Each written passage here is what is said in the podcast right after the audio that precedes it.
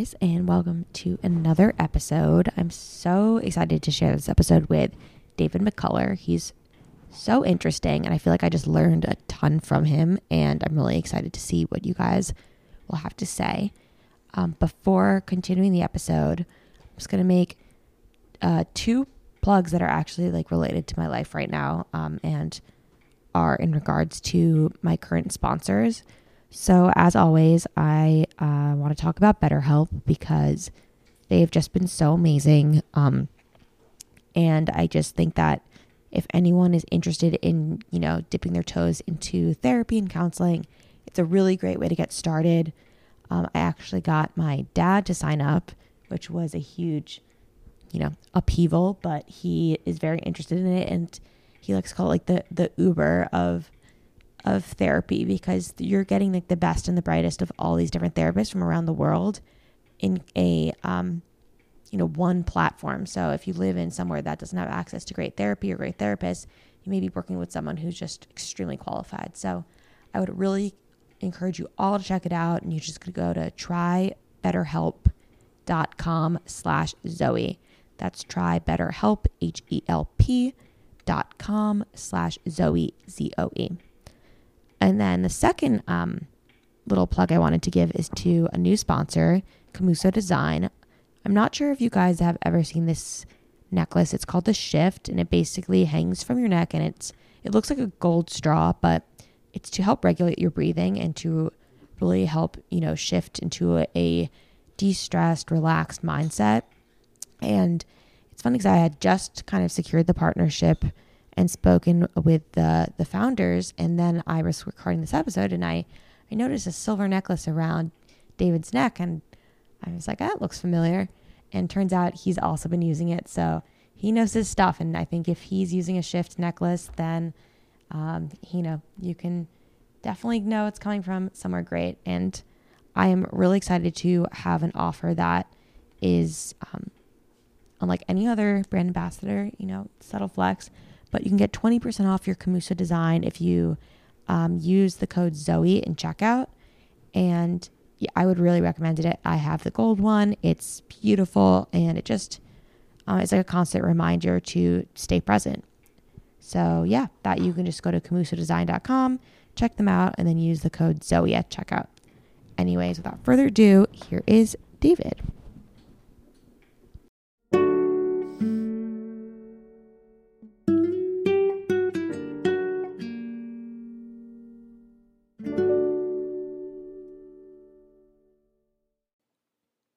Hello, everyone, and welcome to another episode of Solace in the City. Today, I'm so excited to be here with David McCullough, who is the founder and CEO of Inception. Thank you so much for being here. Yeah, thank you for having me. I appreciate it. So, just for some background first, um, where are you from? How old are you, if you want to say? Where'd you grow up? Um, just like tell me your story, basically. Yeah, I'm originally from Detroit, Michigan. Um, I'm 40 years old. I was born and raised there. Uh, lived there for probably about 17 years of my life before I moved to South Florida. Lived in Fort Lauderdale, Miami area for about five, six years, and transitioned my way back to Michigan um, before starting uh, my business. Great. And when you were growing up, did you ever struggle with mental health? And if so, like in what ways? Um, you know, hindsight 2020, and you go back now, I can see that I had I had uh, anxiety for probably you know ever since I can remember. Mm-hmm. Um, dealing with that. Um, used to chew on pen tops a lot. Used to chew my T-shirt. Used to chew on ice. And the reason why I'm describing these things because most people wouldn't think that as being abnormal, but from my own journey and spending a lot of time in the uh, neurophysiological world, what I was really trying to do is dissipate the anxiety out of my body, just maybe through chewing pin tops. Some people they'll maybe shake their leg, Well, now they call that restless leg syndrome. But really, what that is is trying to dissipate unresolved mental emotional energy within the body. So, so yeah, I was dealing with that. Um, my parents both grew up in you know alcoholic households. So they that's where their anxiety stemmed from. And then, you know, as as, as a, being a kid, you just really pick up even through small, minute ways, you know, levels of anxiety from from the environment. Yeah, it's interesting that you said like that you name those things because that's something I found when talking to my parents is like my mom will say something she's like no no no I'm just superstitious. I'm like that's not superstition. That's anxiety or that's, you know, right. a number of things which is when we mask it under these other words and things it, it just adds to the stigma. So um, I think Right. it's cool that you you explained it that way and But that's like people who say, you know, oh, that's just my personality. I'm high strung. It's like, no, you probably lived in a trauma based environment and now your nervous system is activated and you have to protect yourself. So it's not exactly your personality is not who you are. you can work on it. Yeah. You you are not. I always tell people you are not your defense mechanism. yeah, I like that. And then when you were, I mean, you said hindsight's twenty twenty, but at any point did you like seek therapy or do anything like that um, when you were younger? No, I knew um, my parents were in therapy for a, for a bit, um, but but I never went to any traditional talk therapy at that time. It's not until I really got into my uh, later twenties that I really started diving in. Well, actually, my early twenties, I was diving into that world, but not in the traditional mental health way. Got it. And so, what interested you in mental health in your twenties? Um, that kind of drove you to start Inception and the businesses that preceded it. Well, I think the, the catalyst is that I was always interested in growth, human potential growth. How do I become better? Right. And I was I got turned on to Anthony Robbins. I was about 21 years old. No, no, you're familiar with Tony Robbins. So Tony Robbins, um, when you start looking at the self-help world, even the spiritual world, a lot of people may not realize that what they're really trying to do is overcome limitations. And most of our limitations is from our stressors and our traumas that we've experienced in our life. And these are the things that brings us to that makes up the totality of our mental health. You know, If- hmm again, if you lived in an environment where there's a lack of safety and you went to a school where there was a lack of safety, well, that's too much for your nervous system to have to, you know, to handle. So I got into I got into the self help world, really just wanting to improve myself, and I was using some alternative based, um, over the counter, if you want to call it, therapies. Like I was using um, Jose Silva Alpha Mind training was one of the first things I got into. Uh, then I got into binaural beats with uh, um, Centerpointe Research and Bill Harris, who actually passed away recently. Um, so I was using that in my early 20s. Now you can pull up binaural beats on YouTube. and at this time, I just had a CD. yeah. So I was using some type of, you know, over the counter neural based technologies, just again for try to do self help improvement, but not knowing that I was dealing with underlying anxiety. Um, in my, I was about 25, 26. I was playing basketball and I went up to block a guy's shot and I fell on my back. And when I fell on my back, everything locked up. And from at that point on, and it's, I can now look back and see that it was from that one event I already had accumulation of stress, accumulation of, you know, anxiety. But when I had that physical injury, that locked everything up. Now I'm having full blown panic attacks. So when I look at mental health, I don't look at it from just a psychological aspect. I looked at it from this totality because no system in our body uh, is injured alone or heals alone or moves in isolation. They all work together. And Anthony Robbins really kind of turned me on to that understanding of the mind body connection and understanding that most people you see who are really happy, they don't walk slumped over. Right? Yeah. Because your body follows your mind. You know, and then too, your your body, um, your mind can follow your body if you move in a specific way. You know, they've done certain studies where they gave people just told them to smile in front of a mirror for five minutes. Well, that changes your neurochemistry. That changes a lot of different things just from changing your physiolog- physiological structure of your body.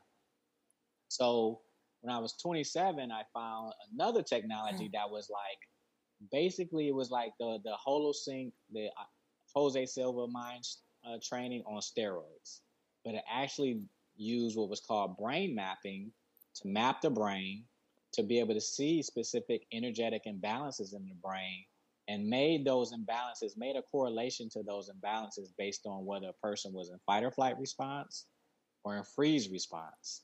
So from the time of 2007, I had went to Arizona, used that technology for myself, saw my anxiety decrease by 50% in one day, which is unheard of in pharmacology. From that point, me and my dad brought that technology back here to Michigan, and we created our first business, which was called Neuro Fitness Center. So I was already on the, the cusp of the, the, the, the wave of brain fitness. You know, now fast forward, you fast forward seven, ten years after that, I created Inception, which is basically a rebrand of Neuro Fitness Center and brought all these other tools that I had used that I found was the best because I had been, done over like 64 different alternative therapies within a 10 year time frame. So I brought the best ones in under one roof and made them affordable and made it into this mental health gym model that a person can come in off the street, whether they have anxiety or don't even know they have anxiety, and still benefit without having a diagnosis, without having any type of stigma surrounding it. You just want to improve your life. Mm-hmm. But at mm-hmm. the same time, if you were like me, who were at their wits end, I was at my wits end. I wanted, I would do anything at that point and I was doing it all an alternative way. So we we see a wide range of people based on that. So that's kind of like that journey in a nut, nutshell, uh, encapsulated of all the you know things I had done to like really help myself. So Inception is really about was about me first, um, and helping myself get better.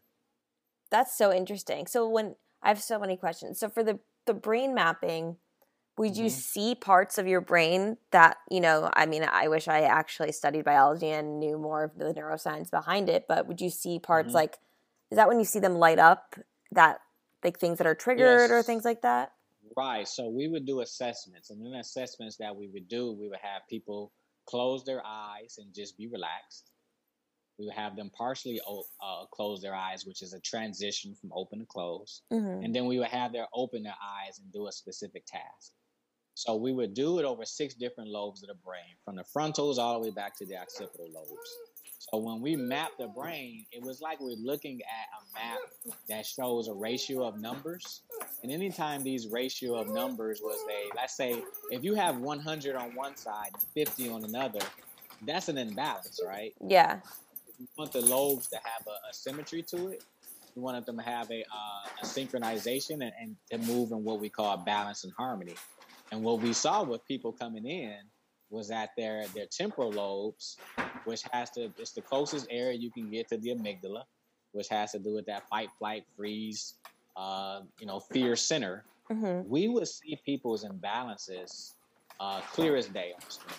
You, you could not um, not see what you just saw, right? Yeah. So, so what happened was the, te- the technology we were using, we were um, and the guys we were connected to, they were working with a gentleman by the name of Bob Scaer, Dr. Bob Scaer, who's a neurologist, and he's written many books on trauma.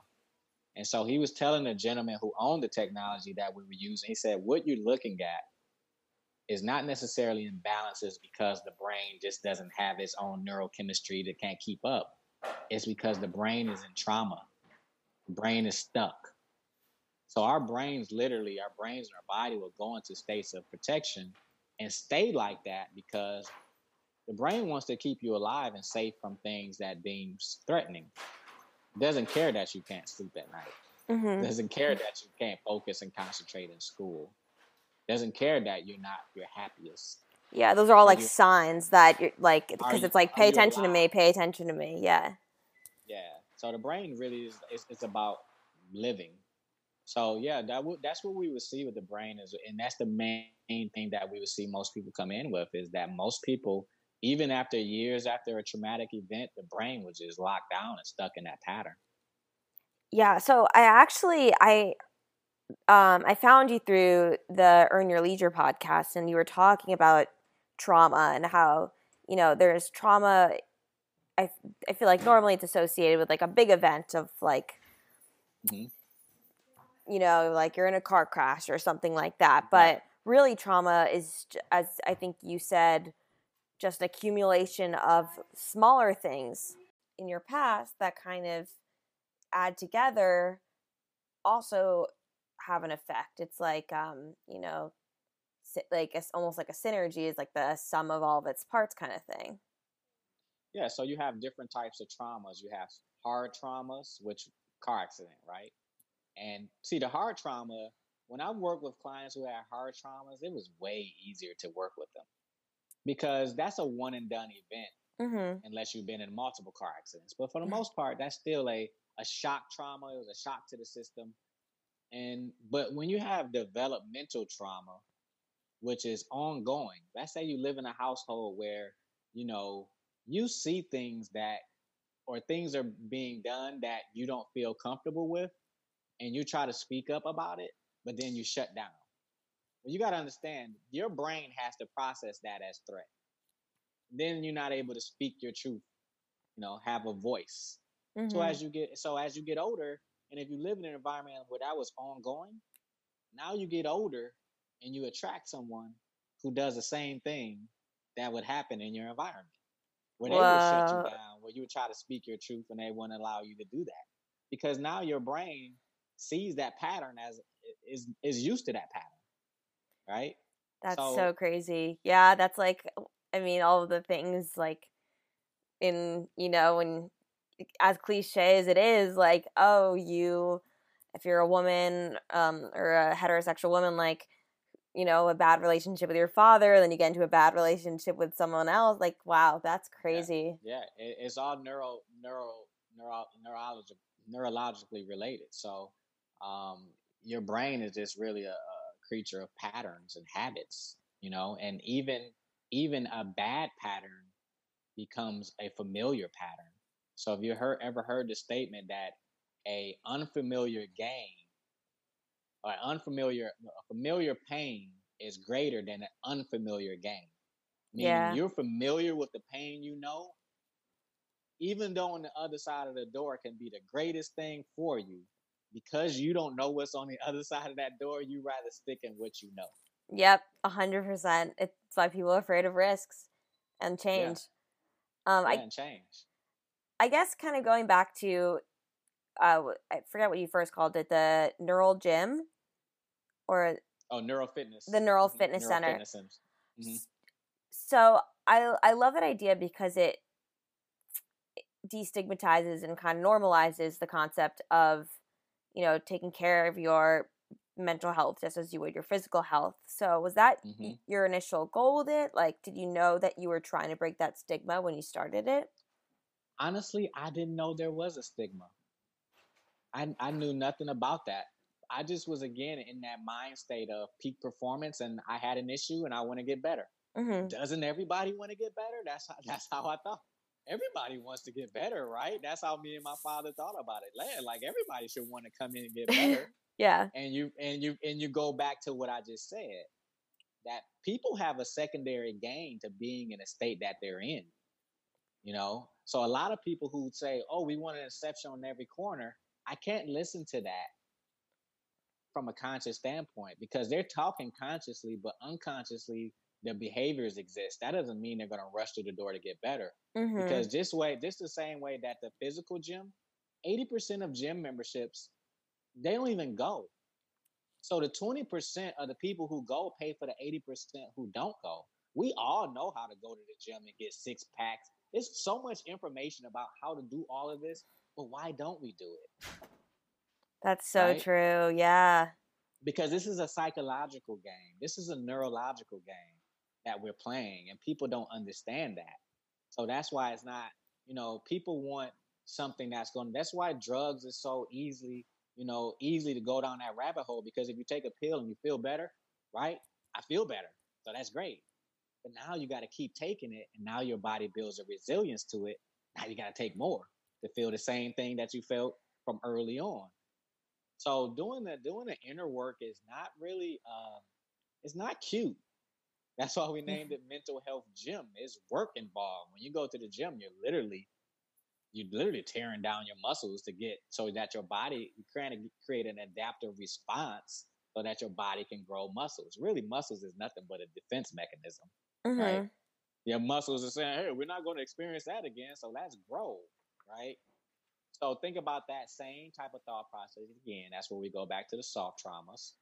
Your brain and your body, literally, all these symptoms that we experience, most 70 to 90% of doctors' visits are due to stress related illnesses. Over 500,000 people a year die from cardiovascular disease, which is heart attacks. Mm-hmm. All that stress and trauma related, Yeah. right? But we look at it as our body having some type of deficiency. No, it's your body not being able to adapt anymore. It can't support you in the same way. The same way if you kept if someone kept loading bricks on the roof of your house every day, eventually that roof is going to collapse. Obviously, this is like kind of common sense, but in our system, it's not a real common sense approach because we're into sim- symptom chasing. You ever you ever went to you guys have Chuck E. Cheese where you are? You ever went to Chuck E. Cheese? I think I've been once. So as a, as a kid, you had that little game, that little mole game, and you try to hit it, and then it ducks down. Yeah, yeah, to yeah. That's that's that's symptom chasing. oh, you're, you're, I you're see. grasping for you're trying to hit the things, and it's like, oh, too late, it missed it. Like that Mhm. little guy on the fish thing. He's like, oh, I almost got it. yeah, yeah, yeah. like, almost got that dollar.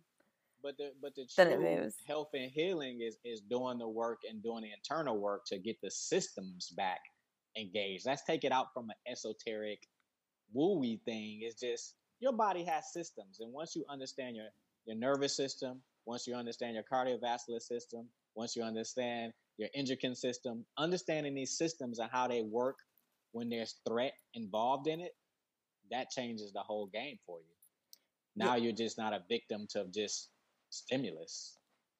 That's so interesting. I mean, it's it's funny because so much of what I think what you're saying is like the correlation between mental health and physical health, which I talk about, you know, a lot considering I have a mental health podcast, but Mhm. just earlier today, my friend told me this statistic which is insane and I can't believe I've never heard it, but it said something like 45% of suicides um, of the people had been to their primary care physician uh, like within the past month like that is Mm. insane that means you know like so- something was wrong with them physically and it was obviously connected emotionally like Yes. that's just the But- i've but- but never they heard anything like that connection to it. yeah, Yeah, that- they won't make.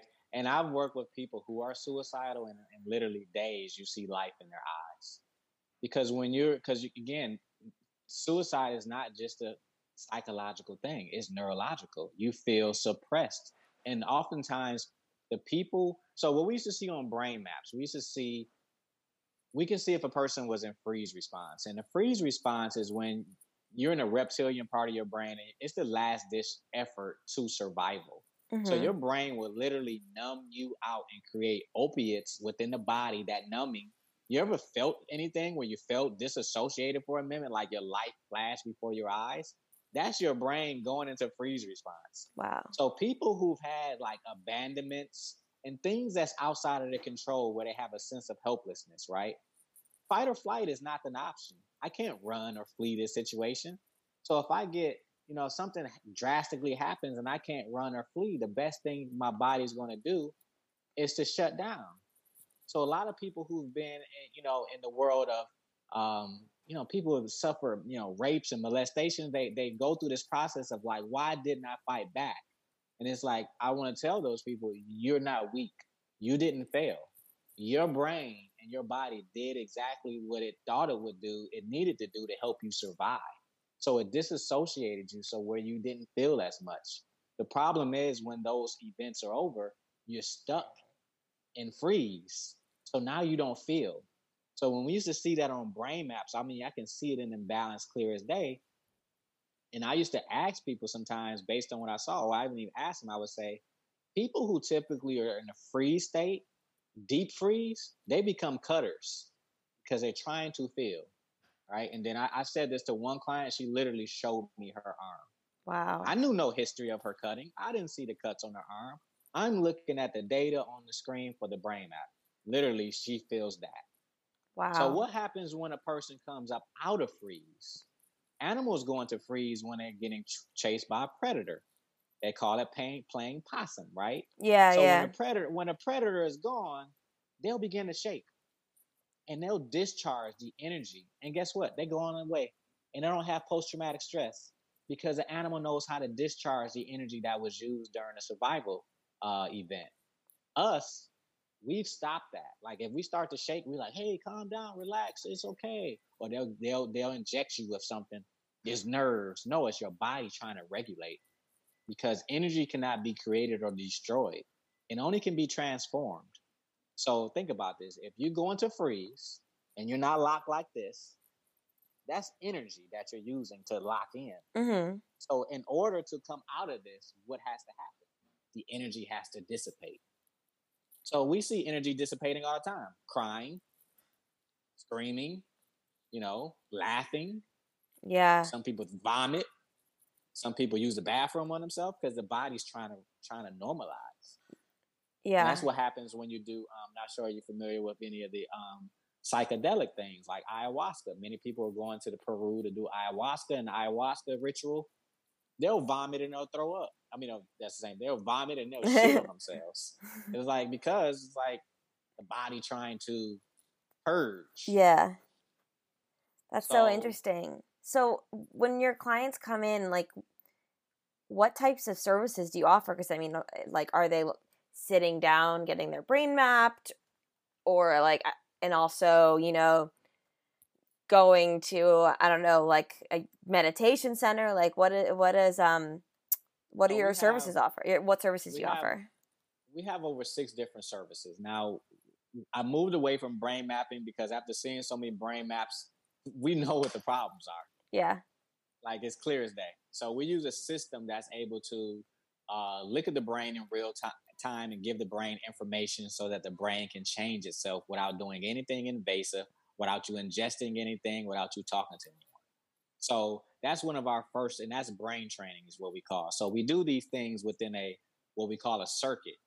So we do circuits of sessions, kind of like the gym. You do a circuit session. You do a circuit of three different uh, technologies, uh, healing services, in 90 minutes.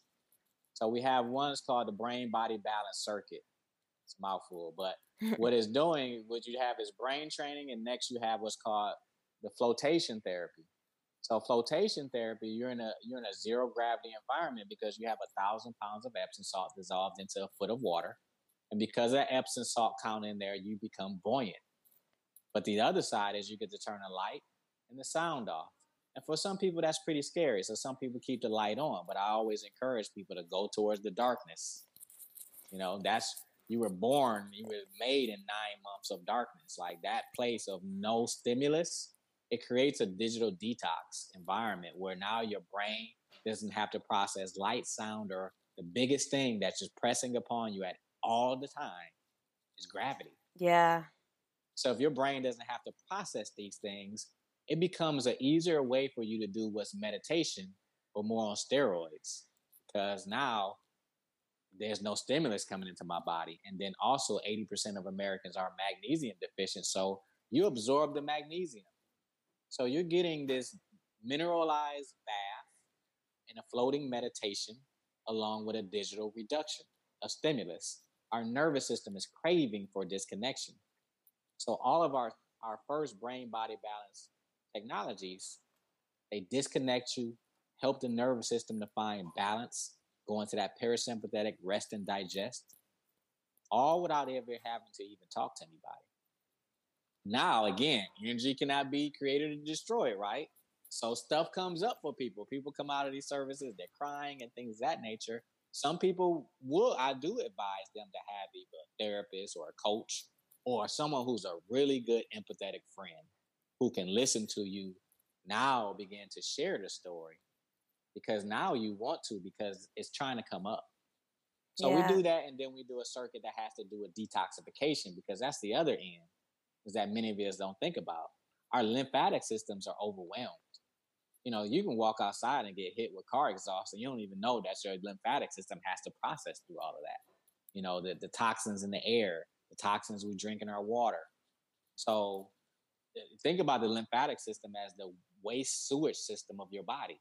So imagine if every Monday passed, our, our Monday is garbage day, and I just didn't take out the trash for the next four or five weeks. What would happen?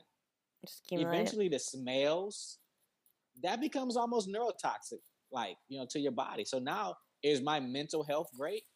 No, just because there's an un, there's unresolved energy within the house that has to dissipate, or in my body, you know, with the lymphatic system. So they go hand in hand. You know, the physical to the mental, emotional, spiritual, they all work together. So we use both of those packages in that way to bring you to a more stable level of homeostasis. But we have people where you can come in and do one circuit if you want. That's great. But if you want to load up, like I had a young lady come from Bahamas and she spent two weeks here, one circuit a day, right? For mm-hmm. for that two weeks.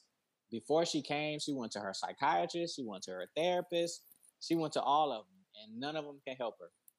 She came up here. By the time she left and went home, she thought she was really good when she left from here, but it's not until she went back into her environment. Everybody saw the difference in this person and was amazed, you know. And it was like, what is what did they do to you? It's like, no, you just got back your natural ability to be you. That's amazing. Yeah, so we're just giving you, giving. We're not, we're not healing you. It's your body healing you. It just needs help. It needs support, and our tools are supportive tools. I love that. Actually, I've done floating once. It was a while ago, but mm-hmm. it was a really cool experience. It was like because I'm I'm a type of person who has a lot of trouble meditating. Like mm-hmm. I just I know you're supposed to acknowledge the thoughts and let them pass, but mm-hmm. I just I I need to work on it. But being forced to literally not do anything and be, you know, as you said, supported by the water no light, no sound. Like it was pretty pretty awesome. I I should do that again. so my first float session, I had like a mild panic attack. Oh really? Yeah. And you're stuck I mean, in the egg. yeah, I was out. No, I wasn't in a float t- pod. I was in a float. I was in what's called the Oasis tank, which is like this box, you know. And mm-hmm. so it had it had humidity issues, and I really couldn't breathe. So I kind of freaked out for a moment. But I had already read Michael Hutchison's book of floating. And because I had looked at brain patterns all that time, by the time I got that book and by the time I went to do that service, I had a different understanding that most people would look at it as just some novelty thing to do for floating. Mm-hmm. I looked at it as I can because because um, actually uh, Michael Hutchinson in the book talked about uh, programming, reprogramming the subconscious mind. Because when you're in a float tank, you go into what's called a theta wave state. The theta wave is that meditative state, but that's where that subconscious lies, and you can begin to do super learning or reprogramming yourself. Um, so I I took it upon myself to float every day for 35 days. Wow. For an hour to 90 minutes, and that totally changed my life. That's after so the fact of doing so many different other modalities. So that right there, Joe Rogan, if you're familiar with him, he talks about mm-hmm. floating as being one of the biggest uh, contributors to his uh, his self his his, his well-being and his mind. And i understand that because i spent a lot of time in the darkness doing nothing or doing nothing and really getting in touch with something greater than beyond myself which really was like such a relief. Not having to deal with all the stimulus from the outside world and everything that's being pressed upon you about what you should and who, who you should be but getting in touch with who you are like, who am I? Well, in, in order to get in touch with that, I have to go through and shed all the limitations that was placed upon me that I believe. Yeah. And that's something that I believe that floating can do for you if you stick with it. But most, a lot of times, again, back to that thing where sometimes I think it's just, it's financial and I understand because it can, it gets costly. Yeah. But I was, I was determined that I would do it. And I did it multiple times where I did 30 days of floating. And um, so when the pandemic hit for me, you know, I kind of wanted to freeze for a moment, and but I recognized it, was able to come out of it, and now I'm at such a place of peace where it's just like I think I was really just building myself up to be prepared for, you know, things Definitely. that happen because I'm not like if it's, if this happened 20 years ago, I'm not sure uh, how where I would be mentally, emotionally. Yeah, I think about that a lot actually. Like, I think that because I have anxiety or like have had anxiety and have been through depression, that first I feel almost less affected than a lot of my, you know, friends who haven't had to de- deal with that or maybe like, you know, have had to de- deal with it but haven't taken the steps to work on themselves because yeah. I'm like, "Oh, this like feeling uncertain about things, like it's familiar feeling. like Yeah. I'm I'm a little used to it, but it's it really I mean, if there's ever a time to express the need of mental health and mental health awareness, like it's definitely been these past couple of months and um the ones in the future. Absolutely. And certainty is where nothing new can come from certainty. Yeah. There's will You never be. You already know it. Nothing. In, in order for something new to come, there has to be uncertainty. Yeah, exactly. As I was gonna say, I was like, is it ever even attainable? Like, I don't think so. Certainty. And in the present, in the present moment, you know, I think we're conditioned about certainty and uncertainty, and we have to have a good balance of both of those. And when when one is overtaking the other, you know, when you have too much certainty in your life, I say all your bills are taken care of, everything is just always amazing. You don't live a really fulfilled life. Yeah, because You you're then searching for some, something. some, yeah, some contrast. You know, yeah, definitely. that's why that's why people go climb a mountain and stuff like that. It's like Need some excitement. some excitement. Yeah. I guess so. One thing that I am really interested in, um, I mean, just in general, obviously mental health affects everyone, but particularly men, because of the stigma that surrounds mental health conditions, and you know, different, you know, like our like a patriarchal system and like Mhm. so- ma- like signs of masculinity that have been conditioned that men have been conditioned to believe like what is masculine what isn't that they're just less likely to open up and they're less likely to Mhm. you know get out that energy that you were talking about because they're not willing to kind of Mhm. feel it what Right. you know how would you encourage a young man who's struggling to process these emotions and like what advice would you give to someone um, who's struggling? Um, I've always had mentors, um, and that's that's something being being in some type of mentorship with someone who's expressive of themselves and giving you space to be expressive, space to guess what, be a man who's afraid and acknowledge I'm afraid. There's nothing wrong with your fear, and most of our issues are all fear based mm-hmm. right? So, but we're we're trained that you have to be strong and tough and act like everything is always good. You know, Michael Jordan was someone I at young age I always saw and I, I looked up to that. And he used to say, like, you know, I get nervous all the time when I go to play basketball. He's the greatest basketball player ever to most people. And he would say I would still get nervous. You know? So feeling your feelings and feeling the fear of what it is that you're afraid of and connecting to people who are like minded like you, like you want to be free, you have to be around people who are who want to be free as well, um, and understand that you don't need many people. You need a small circle, you know, and and cut out the noise. There's so much noise Mm-hmm. um, in our generation, this generation of this social media thing, I mean, everybody's scrolling, and you think that every, you know, we said that everybody's talked about the highlight reel, and that's just really what it is. But I've always been where I really like to talk about my struggles. Like I enjoy talking about my struggles. Like, man, this thing kicked my ass. Like I was doing this. Like I like talking about my struggles because it gives it gives me a sense of humanity to know that yeah, I did struggle with this and I overcame it, or I am uh, struggling with this and I need help. And so the biggest one of the biggest things we have issues with as being man is just asking for help. You're not Mhm. weak because you want help. You're weak when you don't ask for it. That's when you're weak.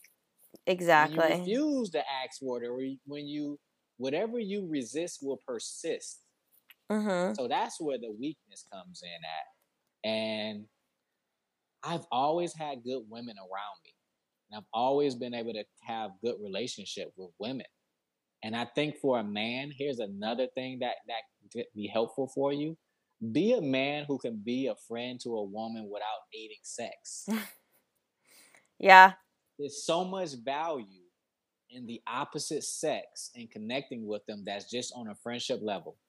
Not I'm in the the friend zone and I, I'm just sitting back waiting. No, I just really enjoy your presence and talking to you as a woman. And I, there's a value in this relationship.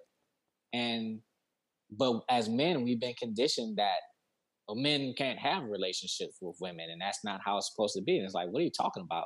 Do you have a relationship with your mother? Yeah. You know? Exactly. Sometimes that's not true. They don't. But or if you have a relationship with your sister, you know, so I think people people help people heal, but people often hurt people too. So mm-hmm. you just have to find the people who are the ones like myself. I'm a I'm a someone who helps people to heal themselves. So that's what I would say. I know that's a that's a long answer, but for men, I mean, that's very important because we've been conditioned to be a certain way, and I don't think that we are by nature that way.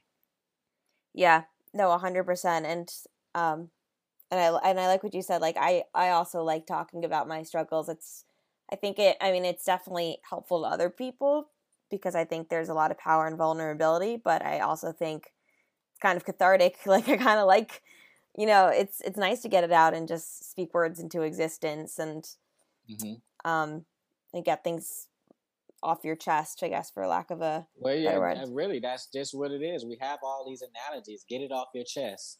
Oh, I'm venting. Mm-hmm. If you think about the word venting, what where does that come from? Because we know energy has to dissipate. That's the laws of thermodynamics. That's science, along with every spiritual thing that of, of releasing. If I cook food in a restaurant, they make you put in a hood, which is like twenty, thirty thousand dollars. Why? Because that's where it's venting out everything that you're cooking. Like that energy that you're cooking has to dissipate somehow. So the things yeah. that we're holding in, we it feels good to speak about the fear and I'm afraid because now it's dissipating. Now I'm venting it out and it's not locked into my body. So many of us are locked mentally, emotionally into the structures of our body. Have you ever heard the saying the issues are in the tissues? Yeah. Oh yeah, so like tissue like I'm uh, like pointing to my skin like that. Yeah, like the issues, the issues are in the tissues of your body. If you start to get a massage, people end up crying on massage tables because where you're holding, that's where emotions lie. Yeah. The Chinese have mapped the meridian system in the body to know that even if I push on my lung point, that's the grief point. I've helped people, I've gone to push on people's lung points before. They were like, holy shit, what did you do to me, man? And start crying. It's because it's just holding all that that grief within the lungs. That's why you can't take a breath. Wow, that's so, so cool. So all these things are mapped in the body. There's so many different things out there out of outside the Western world, and that's the that's the that's the journey I went down to understand a lot of alternative things. Some things are helpful, some things not so much, you know. But I find and use the best stuff out there. Definitely. So I, I always wrap up with a couple of questions, um, mm-hmm. more focused on you and just like to see what your answers would be. Um, so the first question is Do you have a favorite quote or a mantra that you live by? No, don't don't die with your music still in you. It's a Wayne Dyer quote. I like that. And I'm a I, I'm a dancer.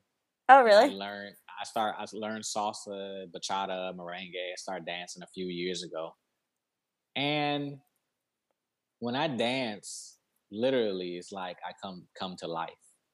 And it's my music, it's my expression.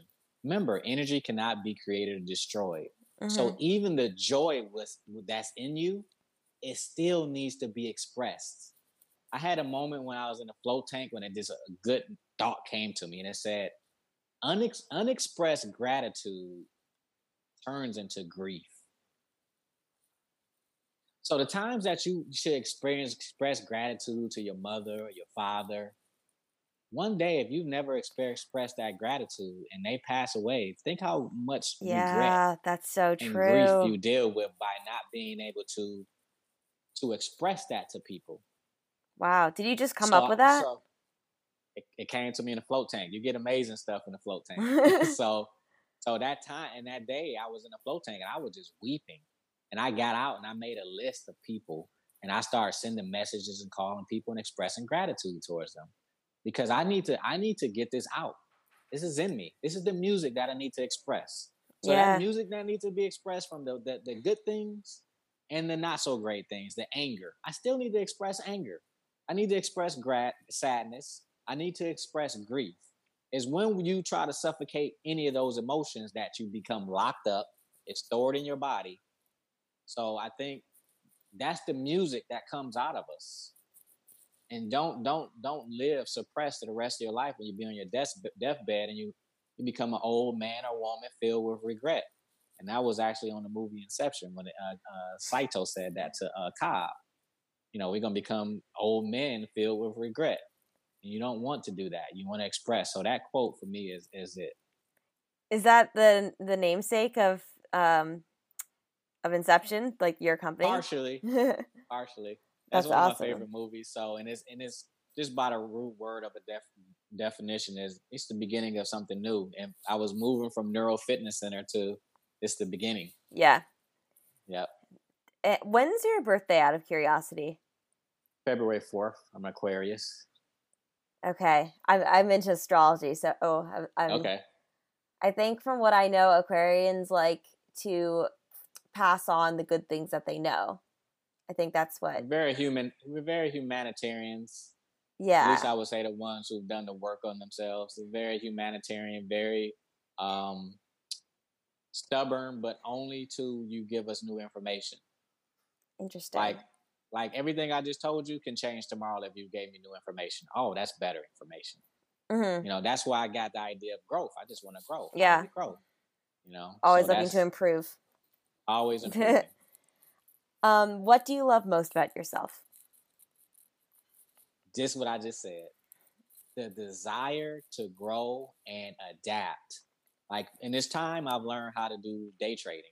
I knew nothing about day trading. Now I sit there and day trade by myself. when I said I, I want to go, I want to buy some speakers. I want to start. I want to start learning how to DJ. So this life, I, I look at this life almost like now this is gonna sound weird to a lot of people, but a lot of people are starting to talk about this. The Elon Musk and uh, Neil deGrasse Tyson's and other circles is that that we're living in a simulation. Yeah. So if that's true or not, I'm still gonna play it like I am, and I'm gonna learn and enjoy my life and not that die with my music still in me and and doing the things I want to do, taking on new things. Remember, you can't create new experiences with certainty. It's the uncertainty. Mm-hmm. So when I'm when I'm doing something new, guess what? There's a ton of uncertainty because it's new. But that's when I'm alive because I'm not good at it.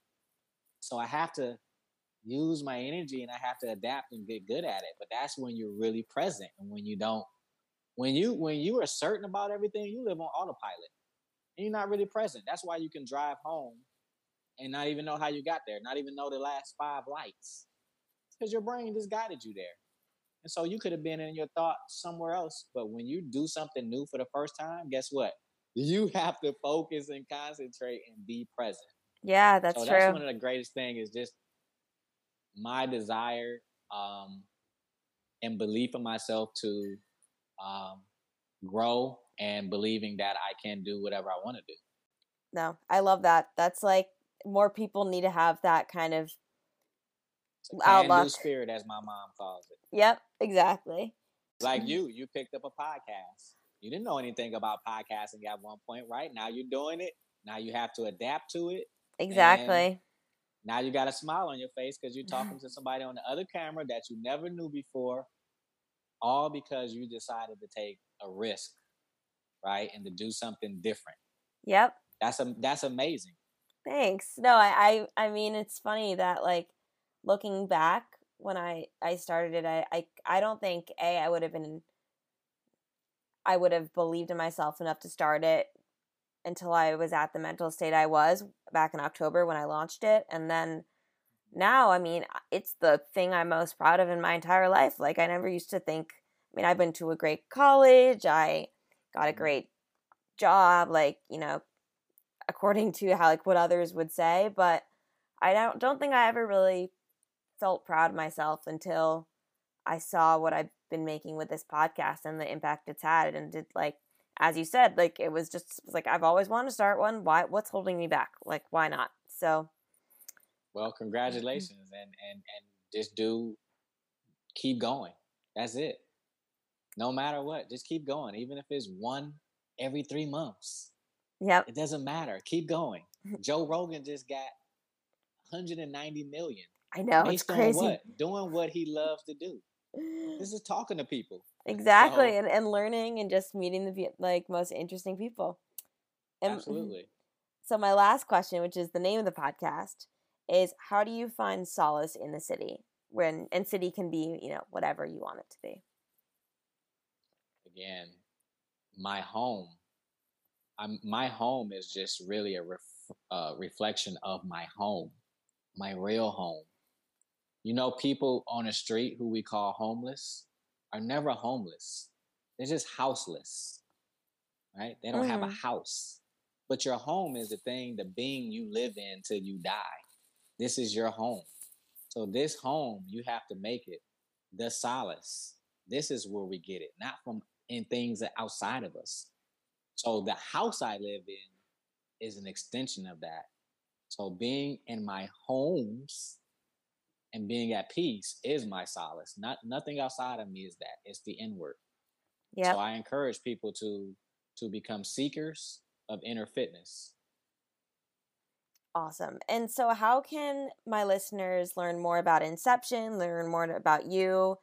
Uh, do you have a website, um, an Instagram? Plug everything. Yeah, my Insta- my Instagram is one of the biggest ways I, I put out content, which is um, at Mr. David McCullar, M C C U L L A R. Uh, my Inception business page is at I underscore am underscore Inception, and our uh, website is Inception EP com. So inceptionep.com. Awesome. Well, Thank you so much again. Um, and bye, everyone.